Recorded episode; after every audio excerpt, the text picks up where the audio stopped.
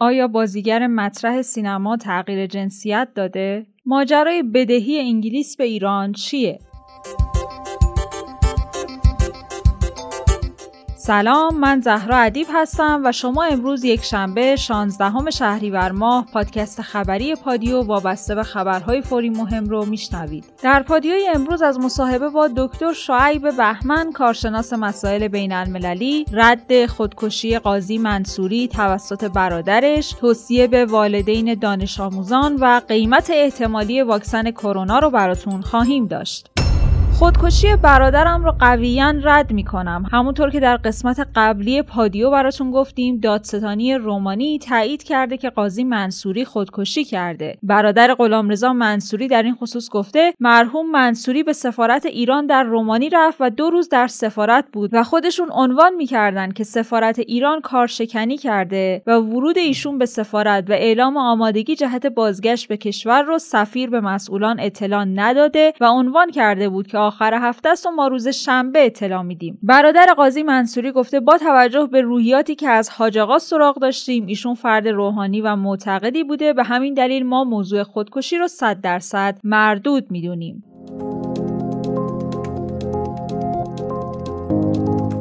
آیا بازیگر مطرح سینما تغییر جنسیت داده؟ ماجرا از اینجا شروع شد که شب گذشته خبرنگاری در توییترش نوشت که طی صحبتی با یکی از بستگان آقای فروتن خبر تغییر جنسیت ایشون رو تایید کردند. اینطور که پیداست از این ماجرا بیش از دو ماه گذشته و تازه خبرش رسانه ای شده. بعد از این توییت موجی از شایعات تغییر جنسیت محمد رضا فروتن شبکه های اجتماعی به خصوص اینستاگرام و توییتر رو پر کرد. و ملت همیشه در صحنه به اینستاگرام محمد رضا فروتن یورش بردن و شروع به استفاده از الفاظ رکیک و نادرست در کامنت ها کردند چند ساعت بعد کسی که ادعا کرد وکیل محمد رضا فروتن در خارج از ایران این خبر رو تکذیب کرد و گفت که وکیل ایشون در داخل ایران برای شکایت از خبرنگارانی که اقدام به انتشار این خبر کردن می‌کنه البته خود محمد رضا فروتن هم به اخبار منتشره در فضای مجازی مبنی بر تغییر جنسیتش واکنش نشون داد. فروتن در صفحه اینستاگرامش که برخی از رسانه های ایران همون رو منتشر کردن نوشته خبری که شب گذشته در مورد من در شبکه های اجتماعی و رسانه های جمعی منتشر شده دروغ و به دور از حقیقته. به خاطر همین خبر منتشر شده رو تکذیب می‌کنم. فروتن همچنین گفته که حق پیگیری و شکایت از رسانه ها و اشخاصی که چنین اطلاعات نادرستی رو منتشر می‌کنن برای خودم محفوظ می‌دونم. البته خبرنگاری هم که اولین بار در توییتی از این ماجرا گفته بود بود نوشت که آقای فروتن تکذیب کردن. البته که شکایت ایشون از بنده هم حقشونه و بنده هم استقبال می‌کنم. اما به مسلحت نیست. انگار جار زدن یک اتفاق درست. و می‌دونم دیشب چه فشاری بر روی فروتن بود.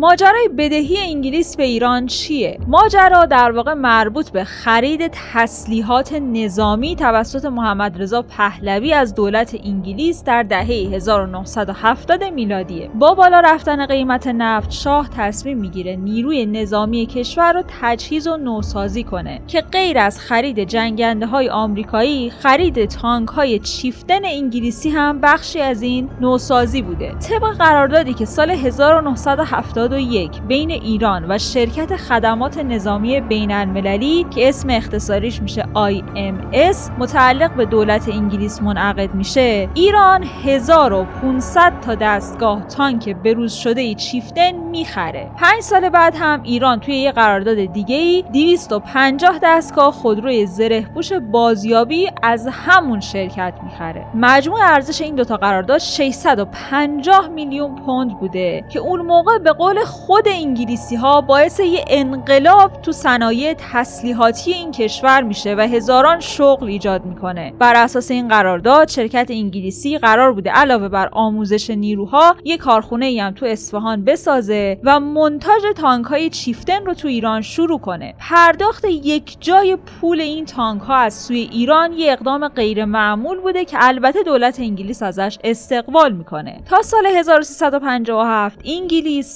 85 تا دستگاه تانک رو به ارتش ایران تحویل میده. ولی وقتی انقلاب اتفاق میفته و بعدم ماجرای اشغال سفارت آمریکا باعث میشه که لندن روند تحویل تانکا رو متوقف کنه. این پایان ماجرا نیست. انگلیسی ها توی سالهای بعد تانکایی که به سفارش ایران ساخته و متناسب با آب و هوای ایران بروز کرده بودن رو به رژیم عراق که توی جنگ با ایران بود فروختن. اقدامی که باعث اعتراض شدید ایران و افزایش تلاش برای برگردوندن پول پرداخت شده به انگلیس شد. پرونده ایران از اون موقع تا الان در دیوان داوری اتاق بازرگانی بین المللی مستقر در لاهه هلند در جریانه. به دلیل پیچیدگی موضوع حدود 8 سال مباحثات زیادی بین تیمای حقوقی دو طرف صورت می‌گیره که متعاقبا صدور حکم دادگاه در این خصوص هم خیلی طول می‌کشه. ولی نهایتا سال 2009 دادگاه طی حکمی مبلغی که باید طرف انگلیسی به طرف ایرانی بپردازه رو مشخص می‌کنه.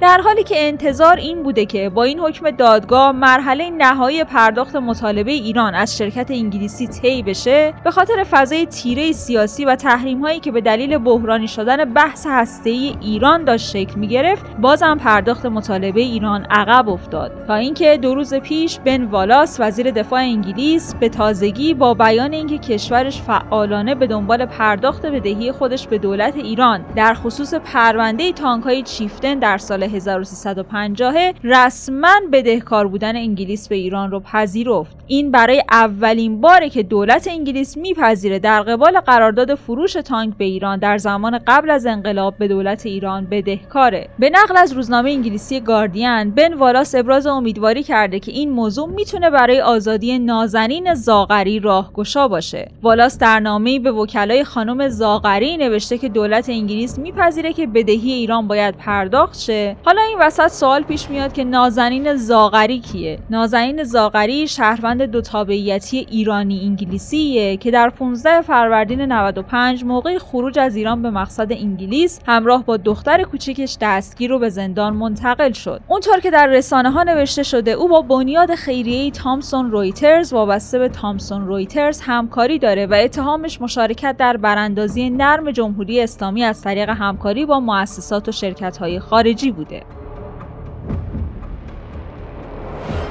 چرا روسیه می‌خواد میانجی بین ایران و آمریکا باشه؟ سرگئی لاوروف وزیر امور خارجه روسیه چند روز قبل اعلام کرد. ما آماده مذاکره با هر دو طرف برای فراهم کردن زمینه گفتگوهای مستقیم بین تهران و واشنگتن هستیم. اما در هر صورتی که هر دو طرف علاقمند باشند. در حالی که روسیه برای بار دوم داره آمادگی خودش رو برای میانجیگری بین ایران و آمریکا اعلام می‌کنه اما ایران با رد این درخواست روسیه تنها راه شروع دوباره مذاکرات با آمریکا رو بازگشت این کشور به برجام دونسته. محمود واعظی رئیس دفتر رئیس جمهور گفته که در خصوص پیشنهاد سرگئی لاوروف مبنی بر ایفای نقش میانجیگری بین ایران و آمریکا برای مذاکره مستقیم ما با آمریکا بنای مذاکره نداریم و خیلی روشن موضعمون رو اعلام کردیم. با دکتر شعیب بهمن تحلیلگر مسائل بین المللی در این خصوص گفتگو کردیم. دکتر بهمن به نظر شما هدف روسیه از میانجیگری برای ایران چیه؟ آیا روسیه تنها به منفعت خودش فکر می‌کنه یا منطقه؟ نظر روسها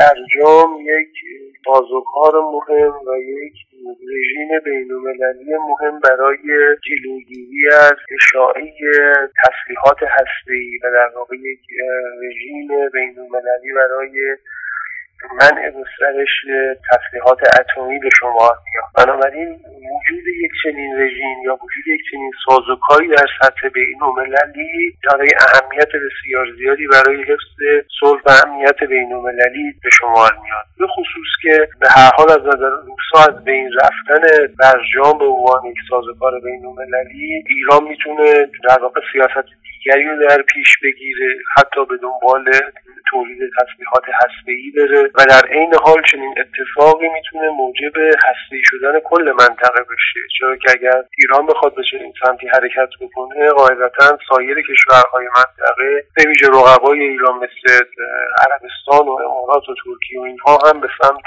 دستیابی به تسلیحات اتمی حرکت خواهند کرد. این در حالی است که به خود برجام چون یک رژیم موفق به شمار میاد از نظر روسا می‌تونه حتی در شرایط فعلی در مورد سایر کشورهای منطقه یا اساسا در مورد سایر کشورهای جهان که در حال در پی توسعه برنامه های تحصیلی خودشون هستند هم تکرار بشه و به کار گرفته بشه. بنابراین یک موضوع مسئله اساسی رژیم من گسترش تسلیحات هسته‌ای مرتبط میشه که از نظر روسها برای صلح و امنیت بینالمللی مهم هست. موضوع دیگر خود در واقع توافق و دادهایی است که در این توافق صورت گرفته. به این معنی که از نظر روسها خروج آمریکا از برجام به معنای در نقض این توافق هست و آمریکایی ها موجب شدن که یک تعهد بین المللی که به حال قطعنامه شورای امنیت هم از اون پشتیبانی می‌کنه از بین بره. و خب این مسئله می‌تونه در آینده طبعات بسیار زیادی رو هم در سطح بین المللی داشته باشه. یعنی موضوع عدم پایبندی آمریکایی ها به توافقات بین المللی می‌تونه به هر حال صلح و ثبات رو در سطح بین المللی به خطر بندازه. و دوم اینکه به هر حال آمریکایی ها با خروجشون از برجام عملا به از بین رفتن توافقی دامن زدن که در طرف دیگر اون کشوری به نام ایران قرار داشته که به حال یکی از کشورهایی بوده که در سالهای اخیر جزو همکاران مهم روسیه در حوزه مباحث منطقه و بینالمللی به شمار می به همین دلیل برای روسها اهمیت داره که در شرایط فعلی تا حد ممکن جلوی اقدامات یک جانبه آمریکا علیه ایران رو بگیرن و پیشنهاد اونها برای بازگشت و تشکیل جلسات اقداماتی در خصوص برجام برای این هستش که جلوی اقدامات یک جانبه آمریکا تا حد زیادی گرفته بشه آمریکا رو در واقع بیارن در چارچوب های بین المللی در چارچوب توافق های بین المللی در جایی که به هر حال هم روزها وجود دارن هم چینی ها وجود دارن و هم طرف های اروپایی که همه اینها به حال وجود برجام رو بهتر از نبودنش می‌بینن. از نظر روزها یک تشکیل چنین سازگاری یا چنین جلسی رو در واقع کمک می‌کنه تا حد زیادی جلوی یکجانبهگرایی های آمریکا علیه ایران گرفته بشه و آمریکا پایبندی بیشتری به تعهدات بینالمللی خودش ممنونیم از دکتر شعیب بهمن تحلیلگر مسائل بین المللی که وقتشون رو در اختیار ما گذاشتن.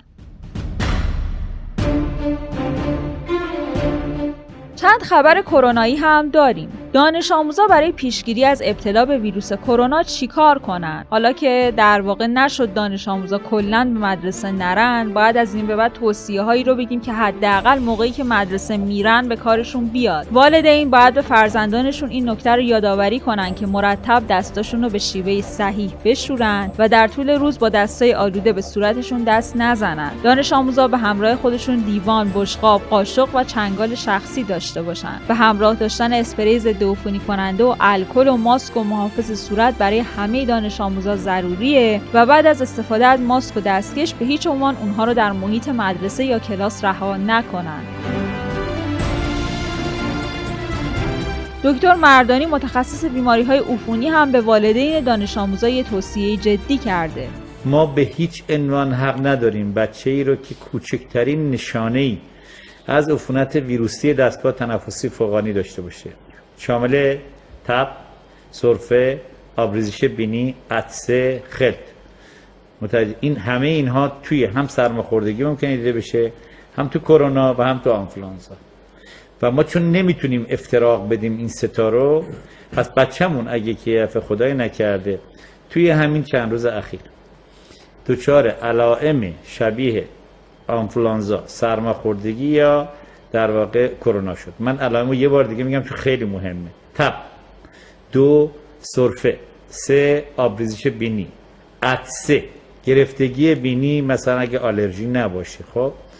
اگر بچه داشت. یا مثلا بچه بیماری بدن درد داشت تن درد داشت حال و حوصله نداشت. و یه بیماری فکر کردید مثلا یه بیماری ویروسی ممکنه گرفته. پدر و مادر جدا از فرستادنشون به مدرسه خودداری بکنن. چون این بسیار بسیار حائز اهمیت است. شما اگه این کارو نکنید حداقل چند نفر دیگر تو مدرسه ممکنه گرفتار بکنید رئیس دانشگاه علوم پزشکی ایران در خبری اعلام کرده که در حال حاضر خروجی بیماران کرونایی از بیمارستان و مراکز درمان بیشتر از ورودی اونهاست. اما به دلیل سفرهای اخیر مشخص نیست که شرایط در روزهای آتی چطور پیش بره. قیمت احتمالی واکسن کرونای فرانسه مشخص شده. رئیس شرکت داروسازی چند ملیتی سانوفی فرانسه که دفتر مرکزیش در پاریسه اعلام کرده که بهای واکسن کرونا زیر ده یورو خواهد بود.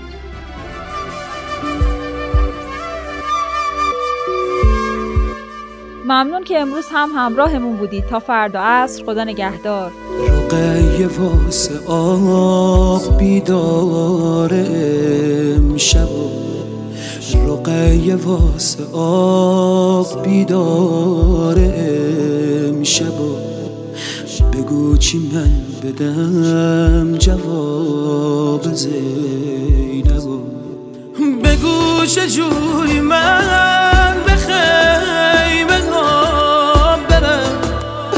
بگو چجوری من